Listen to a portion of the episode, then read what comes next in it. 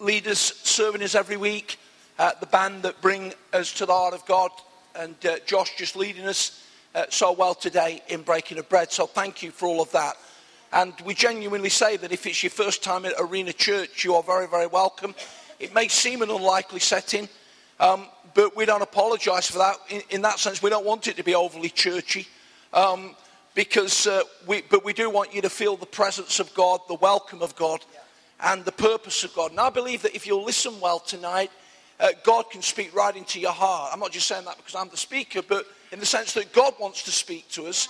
And actually, in terms of the subject tonight, God wants to draw people in to increasingly find His will in their lives. But before we do that, if you don't mind, uh, we're going to pray. Because um, you'll be aware that um, this week, uh, our sister in the faith and part of this church, Margaret McGowan, went to be with Jesus. And those of you that have known Margaret for many years will know that she's had many, many health battles. And sadly, this one proved uh, to be too much. She's been in Kingsmill Hospital for many weeks. And thank you for uh, all the people from Arena Church Mansfield that have taken time to go and visit her. And uh, Marnie and the family are really appreciative of that. And uh, Margaret, uh, I, I just spoke to Glennis on the phone the other day. And the thought that just came to me that Margaret would take a back row on earth and be on the front row in heaven. Um, because I think there's going to be some surprises in eternity, isn't there? She was quiet, she was undemonstrative, uh, but she was absolutely for the church. She was part of the Magnificent Seven when we moved to Field Mill. And, uh, and uh, as we've said several times, the emotional side of Margaret would have wanted the church still to be on Ladybrook, but she saw the bigger picture. And she was 100% behind Christian and me and the leadership, and has never uh, altered a stance in that whatsoever. Always quick to say, praying for you, always quick to say thank you for the word. And we're going to miss her. And, uh, but we're going to pray tonight. Um, uh, Marnie and the family are just sort of coming to terms with all of that. And of course, she has some very dear friends in Arena Church as well. It's been a difficult week for them. Um, we'll confirm details next week, but the funeral is a week on Friday and the whole of the service will take place at the Mansfield Crematorium beginning at 1.15. And uh, we'll confirm those details to you next Sunday when we've uh, just got it underscored by the uh, funeral director. But that's the intention, a week on Friday, uh, the 30th of October at 1.15. And you're welcome to come and pay your final respects to Margaret's life uh, at that time. We've got sufficient time to sort of do the service there and then uh, obviously the committal also. Uh, so we'd like to pray.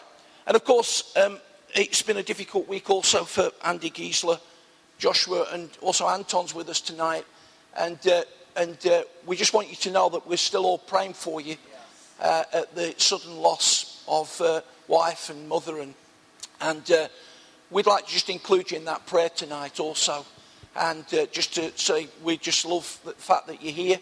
And we're thinking about you very much at this time as you process all of that. So, friends, I wonder if you just stand with me for a moment. We're going to pray. And uh, the uh, this is church. So Josh is talking about his little baby, a few weeks old, part of Arena Church already. Judah. We're going to praise God anyway. We'll never forget that, will we? And then we lose somebody also, uh, and uh, that sort of sort of encapsulates why we do ministry. Uh, because on one hand, we love new life coming into the church, both physically and spiritually, but also at times we recognize that God calls people to be with Himself. And although it's sad for us, remember the words of the Apostle Paul for me to live is Christ, but to die is gain. Margaret has gone to a better place. And friends, every time I'm confronted with losing somebody in the church, I'm always reminded why I'm a Christian minister because this is not just sort of uh, some pie in the sky comment to make people feel better. This is the word of the Lord. And God says, absent from the body, present with the Lord. And Margaret is now in a place of uh, conscious awareness of the presence of Jesus. Uh, no more pain. And there'll be a culmination of that one day when we'll all be joined together forever. So we pray with great confidence that we understand that pain is left on the earth as people grieve and mourn. And it's perfectly understandable for us to do that, but we don't grieve as those that have no hope. So I wonder if you just join me in prayer. I'll just give you a few moments just to think about these people in your own heart, and then I'll just bring it to God. So, Lord Jesus, we, we, we thank you tonight that, uh, as we've heard, you came into the world not just for the what, but the why. You love us. And we just pray tonight, Lord, that you'll wrap your loving arms around Margaret's family in their loss, Marnie and her brothers and the grandchildren in Jesus' name. We pray that you'll give them an amazing peace in these days and that all will go well over this next fortnight, Lord, as they just look towards that day of paying their final honour and respect to a loved mum. We thank you for Margaret and Arena, Lord. We thank you she had a pioneer spirit. We thank you that she saw the bigger picture. We thank you for what she committed to. And Lord, we bless you for her life. And we thank you that she's with you. And for Andy and Gisela and Anton and Joshua, we pray for them again tonight, Lord, that your amazing love and peace will overwhelm their lives at this time. That it will carry them along, it will bear them along, Lord, in their loss. And we ask these mercies for Jesus' sake. Amen. Amen. Thank you.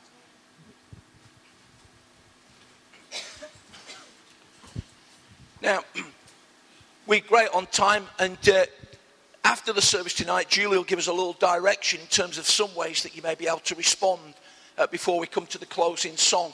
And uh, we'll create a little bit of room for that afterwards. Don't feel that you've got to dash off. There's teas and coffees and biscuits being served. And also tonight, an opportunity to practically respond uh, to the Word of God. So I wonder if you'll turn for a few moments to, uh, if you've got a Bible, however you access that, Mark's Gospel, chapter 10. I want to read a few verses, set a little context for us, and then encourage us. And uh, there we go. On purpose is uh, our message. And um, uh, you'll know that uh, we operate on a Sunday in two locations Ilkeston Sunday morning church, Mansfield Sunday night church. I love it when people say to me, you know what, you'll never build a church on a Sunday night service. Um, but, so well, we do it, you know. And uh, the reality is that, that there, are diff- there are nuances, there are differences uh, inevitably that arise from two con- contexts and congregations and even buildings.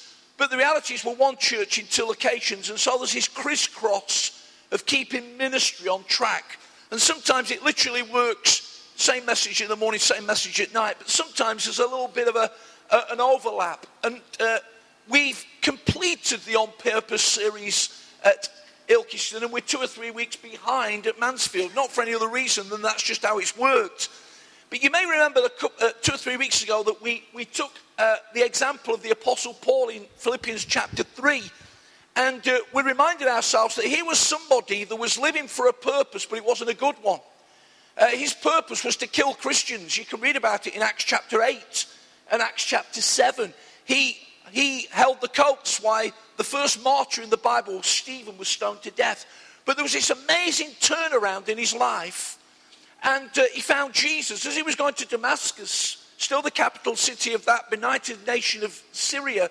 As he was going there to round up the Christians with his religious zeal, Jesus, the risen Jesus, met with him.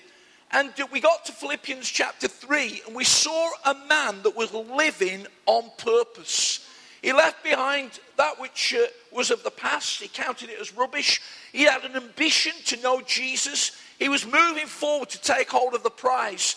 And he even had his eye on heaven uh, because he realized that as he had his eye on heaven, he made a difference on the earth. Every Christian that's lived like that ever since has done exactly the same. This phrase is not in the Bible, but so heavenly minded is no earthly use. It might be a nice little proverb. One, it's not in the Bible, and two, it's not true. Because if you will fix your eyes on the eternal, you will make a difference in the temporal. It's inevitable. It's inevitable.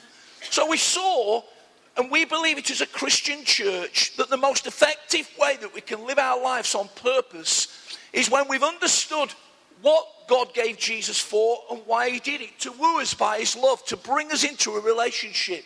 And if you've never become a believer, maybe you've come with a member of your family, maybe you're on a journey, Maybe you've got lots of questions. Maybe you're doubtful. Maybe you describe yourself as a skeptic. All these, all these situations that rumble in our hearts. If you will just step into God and, and, and just let Him sort of come to you and forgive you and cleanse you and give you a purpose, you will find living on purpose like never before. And so we've looked at a couple of issues. we've looked at, at Christian Talk last week that we live on purpose to give. Next week, Josh is going to speak on we live on purpose to love. And tonight, I'm just going to share with you for a few moments that we live on purpose to serve. To serve. I want you to really get a hold of this tonight, and we'll come to Mark's Gospel, chapter 10, verse 35. It says these words Then James and John, the sons of Zebedee, came to him and says, Jesus, teacher, we want you to do for us whatever we ask. Well, that was a nice, humble request, wasn't it? What do you want from me? They, he asked. They replied, Let one of us sit on the right of you and the other on the left in glory. You don't know what you're asking, Jesus said. Can you drink the cup I drink and be baptized with the baptism I am baptized with? It was a rhetorical question, and the answer was no. They said, We can. But Jesus said, You will drink the cup I drink and be baptized with the baptism I am baptized with. But to sit at my right or my left is not for me to grant. These places belong to those who have been prepared. Maybe Margaret. When, we, when the ten heard about this, they became indignant with James and John.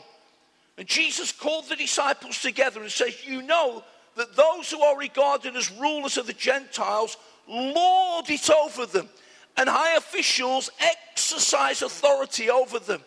Not so with you. Instead, whoever wants to become great amongst you must be your servant, and whoever wants to be first must be slave of all. For even the Son of Man did not come to be saved, but to serve and to give his life as a ransom for many.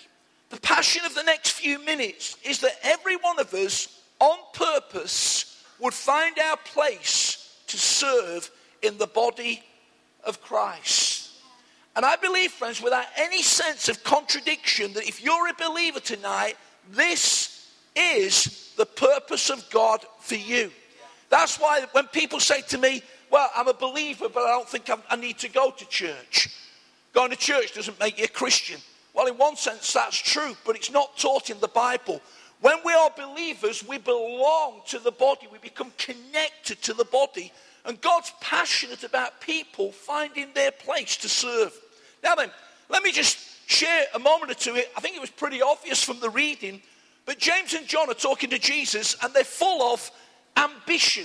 They're, they're seeking for position and prestige. Jesus, it'd be great in the eternal day if one of us could be on the right and one of us on the left. All right. And he says, Not all right, because it's not for me to grant. And you have misunderstood what true greatness is. He described the high officials of the day, and he described those of the Gentiles that would lord it over people. In terms of everyday language, it would be something like don't forget who's in charge, don't forget who's the boss. Don't forget this and don't forget that. Lording it over people pulling rank, making sure that people know that they were down and someone else was up. But Jesus exemplified the exact opposite. He said, if you want to be great in the kingdom, I don't want you lording it over people. I want you to come under people and be a servant to them because that's true greatness in the kingdom. And the other disciples that heard these words, and by the way, they responded indignantly to James and John, heard the message of Jesus. You see, in the kingdom, it's not about status, it's about service. Now, I wish I could look across the, Christian church at times and say, yeah, everybody lives like that. Uh, you, will know that in our church, you know, we don't insist that we're called pastor or reverend or the very reverend or the very reverend, holy father reverend. It's just Phil. And that's okay. I've heard some pastors say, You'll be disrespected if they just call you that. Well, they'll be disrespected if I insist on being called pastor. Because respect comes from the heart, not out of words. But one of the reasons we do that is because we want to give an emphasis on the fact that we're just servants for Jesus' sake. Servants with a call, servants with a passion, servants that have been given authority from Him, not to Lord. Don't Peter says, don't lord it over people, but to come under people with the call over our lives that causes every one of us to find a place where we live on purpose. What is purpose? Well, it speaks of intention, of determination, of resolution. As we've already said, we've looked at living on purpose to give. We're going to look at living on purpose to love. And tonight, living on purpose to serve. Three core issues that inevitably work out of our lives when we want to live on purpose. Jesus, as we've already seen, was our great example. And he says in Philippians chapter 2 and verses 5 to 7 that although Jesus thought it not robbery to be equal with God, the reason it wasn't robbery is because he was God.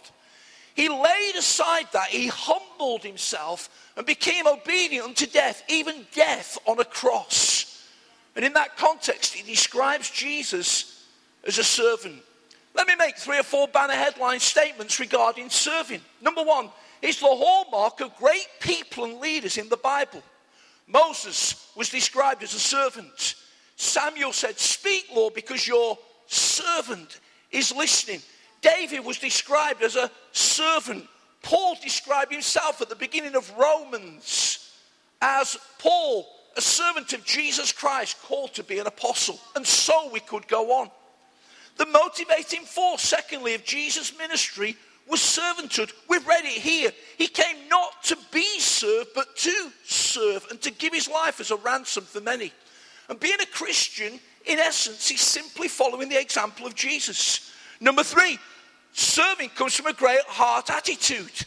Ephesians 6 7 says, Serve the Lord wholeheartedly. It comes from the heart. I'll come back to that in a moment. And four, it carries a great focus where we can serve God, where we can serve each other, and where we can serve the world. Let me make three principal statements tonight about serving, living on purpose, finding the bullseye of God's purpose for your life. Number one, the foundation for serving. Now, this is very, very important. I don't want to assume, assume anything tonight because I think there's been lots of people in church today, I'm talking about the wider church, that have not understood the revelation of the foundation of serving. And it's simply this that we miss the point of serving if the foundation is wrong.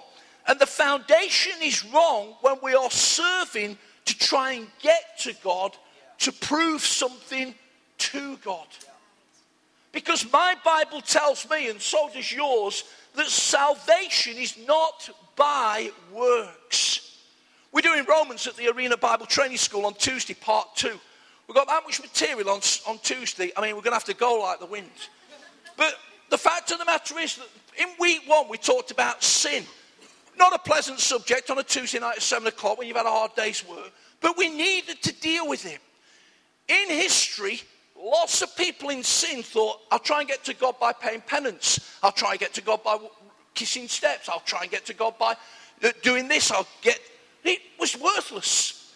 And the church went through about a thousand years of a very dark time when God sovereignly got hold of a German priest called Martin Luther, who understood again that we couldn't get to God in our own efforts. Josh read from Romans 4:25 tonight, a great verse. But justification, in other words, come on, come on Tuesday if you want to hear about, a bit more about justification, but just as if we'd never sinned, was all about Him. And all that we needed to do is to believe it. So it's imperative tonight that you don't commit to serving because you're trying to prove something to God. In fact, in Hebrews chapter 6, it says that one of the things that we need to repent of is dead works. And dead works for me is when we're trying to get to God in our own efforts. The Bible says in another verse, it's not of works lest any man should boast. I'm going to use this phrase, and please bear with me because actually I don't like the phrase. And I think it's misappropriated at times and it becomes a bit of a cheap shot. Please don't hear it like that tonight. But sometimes people are described as do gooders. Now, we've been described as do gooders in the Arena Church. Well, you're bothered about do gooding. You know, woo, woo, woo, you know. And we'll take the hits for that. But for me, and please hear it, I say it with compassion and with sensitivity, a do gooder religiously is someone that's trying to do good when they've not understood that they're not good. And however good they think they are, they're a complete failure in the eyes of God, and it starts at the cross. It doesn't start at making flowers, it doesn't start at baking cakes, it doesn't start even being a steward of a church. It starts with a recognition that we failed the Lord and we need to find Him. Our acceptance into God's love and blessing is not by us. But when we realize that we've been accepted into God's love and blessing and made sons, then also we pitch up to be servants. But it's got to start with an understanding that we've been welcomed into the family. We didn't deserve it, we didn't merit it, but God's reached out to us and blessed us anyway. Notice that before Jesus began his ministry, before he healed anybody, before he called the storms to be stilled, at his baptism in Matthew chapter 3 and verse 17, here's the confession of God the Father over Jesus. This is my Son, whom I love, with whom I'm well pleased. And I think people need to hear that tonight. Because sometimes one of the things that people wrestle with is does God really love me? I know He loves Andy, I know He loves Andy. We've got any more Andys in the but, um, I know He loves Julie, but does He love me? And the truth is tonight, He loves you as much as Julie, as much as Andy, and as much as Andy. Exactly the same. And you have to come to a revelation of understanding that. Before you've done anything, before you've served, before you've got on a team, before you've committed to anything, he says, This is my son, this is my daughter, and I'm pleased with them. I love them, I like them. They've come to me, and we've got a relationship. In Ephesians, it tells us that it's by grace that we've been saved. And here's the truth you can't sneak into the kingdom by trying a bit harder and committing to another team. You're only accepted into the kingdom by being totally dependent on grace. That's God initiating his loving sacrifice of Jesus on the cross. Undeserved, unmerited. That's what grace is. And coming to a place of saying it was for me. The foundation of serving. And if you've never taken that step tonight, you may be a youngster, you may be somebody that's come with your friends, you may be older, and you, have tried serving to try and get to God, I want to encourage you tonight, and we'll give an opportunity, a simple opportunity before the service is finished, for you to step into the true foundation of serving, which is knowing that God gave Himself for you, the why of why He came. You respond to it, and He says, This is my son, this is my daughter, with whom I'm well pleased. Now, then, the motivation for serving. Because when we come to Jesus and build our life on purpose around Him and His Word, it is inevitable that we begin to want to serve. You know, I love it in Arena Church when people come to Jesus and something's put out there, and I see them having conversations with different people and beginning to just dip their toes into serving in the body of Christ. I think that's progress. It's inevitable that we'll want to serve because Jesus, as we've already said, didn't come to be served, but to serve and to give his life as a ransom for many. And it follows the, the master's example. You see, I am a son. And I use the word generically, ladies, so just, just bear with me, not in terms of just men. I am a son, totally free, and I want to be a servant, totally bound. So, well, you've been standing at the front for months on end saying that when we come to Jesus, He wants to set us free. He does to set us free, to come to a place where we'll be a servant. And the word servant in the root meaning of the New Testament means to be slave. We totally give ourselves back to Him. And here's the truth the more you become bound to the love of Jesus, the more you're liberated into living free. So, well, how does that work? Well, I can't really explain it, but He does. He just does. The more we become bound to Jesus, the more we're liberated into what He's got for us. And there's two main words, about nine words in the New Testament uh, in the original language for servant, but the two main ones capture this thought. The first one is doulos, is what we are. Paul, a servant of Jesus Christ, called to be an apostle. That's what he was. It was a doulos. That's the word in Romans 1 1. He had been in bondage to sin, to religion, to hatred, to anger, to guilt, to failure.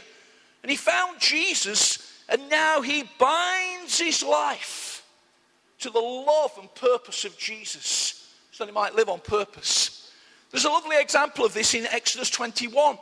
And you know that the Old Testament's often speaking in shadows and types that find, their spiritual reality through the cross. And in Exodus 21, if a Jewish household had a slave, after seven years, they were bound by community law to let the slave go free. So maybe six months in, they says, Right, Sharon, you're going to work for me. She probably says, I'm doing that anyway. But, uh, but you're going to work for me. But at the end of seven years, I have to say, Sharon, you can go. You know, thank you. But if the slave, and you can read the words in Exodus, if the slave comes to a place of saying, you know what, I so love my master. I've fallen in love with my master. He's treated me well. That I want to serve him forever. They take the slave to the marketplace. They put it awl through his um, the lobe of his ear to the, to, to, the, to the doorpost of the house. And it would be a sign to the community that this slave, at the end of seven years, wouldn't go free, but he would serve his master forever. There used to be an old hymn I love, I love my master, I will not go out free. And if you're as old as me, when songs used to waft away from Australia and New Zealand, you probably can remember Pierce My Ear, oh Lord. Can anybody remember that? And what's all that about? Ear piercings. And we're only speaking about the blokes. I mean, what's all that about? It was about Exodus 21. It was saying, I don't want to go out free because I realize that the more I bind myself to Jesus, the more I'm liberated into what He's called me to be. It's a paradox, it's a contradiction to our natural thinking. But if you'll implement it in your heart, it works every time. See, I find with respect that I've got uh, that we have Christians that claim to be free but live bound in the wrong sense. They don't deal with issues, don't give them to Jesus, and don't let the kingdom come. And they never find the true liberation of what it means to be a true doulos slave of Jesus. The second word is diakonos, where we get the word deacon from. You know, and some churches have been deacon possessed. You know, we know the old ones are the best. Where that has not worked is when deacons have tried to be elders, and we've said they're the same, they're not. God gives spiritual authority to elders, but not to deacons. But deacons often emerge because they exemplify a great servant spirit. It doesn't mean that you've got six deacons in the church that do all the serving, everybody else says, Great, keep going, Paul, you're a deacon. Well, he's an elder, as we know. But you know what I'm saying? You're great.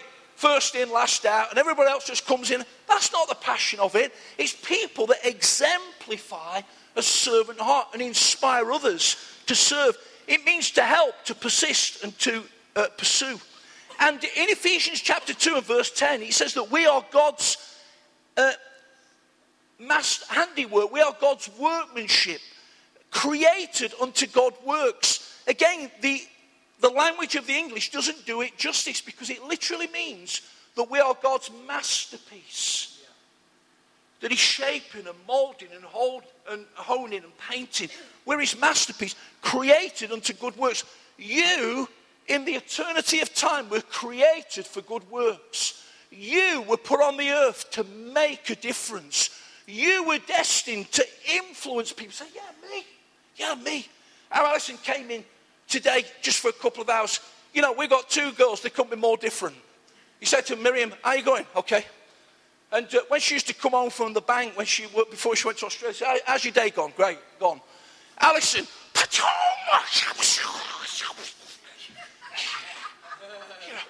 but two hours later, you know, we're, we're sort of. Uh,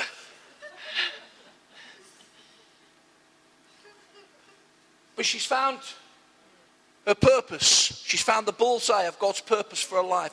I don't have the liberty to share from the platform, but I want to tell you the kingdom's coming in so many ways. In incredible ways. Incredible ways. Because something's breaking out. And when you find your purpose, something breaks out from you that touches other people and changes them forever. So, the, the, the motivation of serving. And here is in Arena Church where we really want to capture the heart of this season. That we understand that when we get saved, we're saved for a special purpose. That we serve out of our passion and gift. Now, let me use an example, not because I'm not saying it's important. So, for example, this morning Richard Dawson came to represent Safe uh, uh, Families for Children, and the first thing he said to me, he says, What a great welcome in the car park and at the door. The guy's serving, you see, but let me just use the car park. You see, it might be that we have people, not here, but I'm using an example. Whew, yeah. Christian wants me to be on the car park. It's freezing cold, we're going to get wet, you know. So you're sort of doing it, but you don't really want to do it. But when we've got somebody that says, I'm on the car park because God wants me to do it, Yeah, very it can sleet and snow and rain.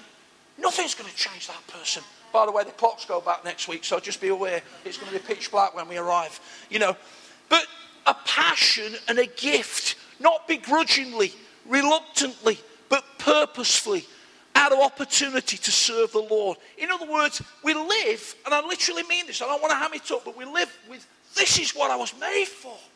To be part of this church and to find my serving role in the body of Christ. How many of you know, friends, that if we're going to build a big prevailing church, it can't, call, it can't all rest on Christian and me? We've got to get every person finding their joint in the body of Christ, saying, This is what I was made for. Serving with a passion, and we go forward in Him. And I tell you, when you do that, it gives a great motivation. It means that we're not packing in after two or three months, but we press through. And if I can use the phrase, and it sounds a little grandiose, but we find our redemptive call. That's the heart of Arena Church. That every one of us will find our redemptive call in this season to serve the body. Now, you're going to need that because sometimes serving is not easy and motivation is vital. I'm going to give you seven un words. Un. They're all going to begin with un. So we serve with passion because serving is often unseen and it's often unobtrusive. In other words, it doesn't, it's modest, it's unshowy, and we only know sometimes its value when it's not there. It's sometimes unappreciated, and at times unknown. Nobody knows you're serving, and at times unrewarded. And then people can be unresponsive. And do you know what? Even in a church, even unkind. And you're now down, not literally but metaphorically, with the bowl of water and the towel in your hand serving, and somebody's kicking the water straight back in your face. This is what I was made for. It takes you through. And we're all on the end of that at times. It takes you through. And it gives you an incredible sense of being motivated to serve the body of Christ. And later on, Julie will just give you some practical helps. And you'll see all, all the stands, all the displays in the, in the bar area to help you in this time come to a place of finding your redemptive call in the body of Christ. And so, over the long term, inspiring and empowering others serve as part of what can really become a dream team in Arena Church. I close with my final point, which is this not only the foundation for serving, the motivation for serving, but finally the contribution of serving. Every contribution is important. Here's what the Bible says if you give a cup of water in my name, it will have a reward. The Bible says that the weakest member of the body is essential. 1 Corinthians 12 22. The Bible says that that which is done in secret will be rewarded openly. And then the contribution of serving in the body of Christ is not only for everybody to be involved in, but it's essential for the greater good. Let, remind, let me remind you of the faith audit report that was uh, issued by the Cinnamon Network just earlier this year. Cinnamon Network uh, began a few years ago. The reason it's called Cinnamon Network is like all good ideas, they normally st- start in a curry house. And there's a curry house just round from Westminster, the House of the Parliament called Cinnamon, where Matt Bird and a few of his guys his mates, entrepreneur in spirit, Christian in faith, had a crazy idea to say, let's try and raise some money to help the local church in projects that are reaching out to people. And uh, they found great favour in all of that.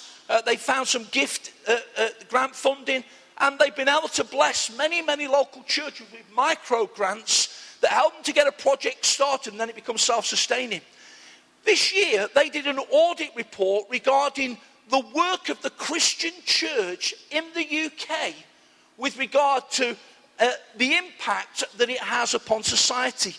And it was, it, it, there's been many, many figures, graphs, pie charts, it'll leave you breathless. But the reality is that last year it was calculated that the Christian church in this nation made a contribution back into society of well over three billion pounds. Now we have the junior doctors threatening to go on strike yesterday. I hope they don't. But I want to tell you, if the church went on strike tomorrow morning, all over this country, tens of thousands of people would be impacted because coffee shops wouldn't be open, soup runs wouldn't be done, children wouldn't be cared for, the elderly wouldn't have a place of refuge, and so we could go on and on and on. And when people, friends, take the rip out of the church, it grieves me because the church is amazing.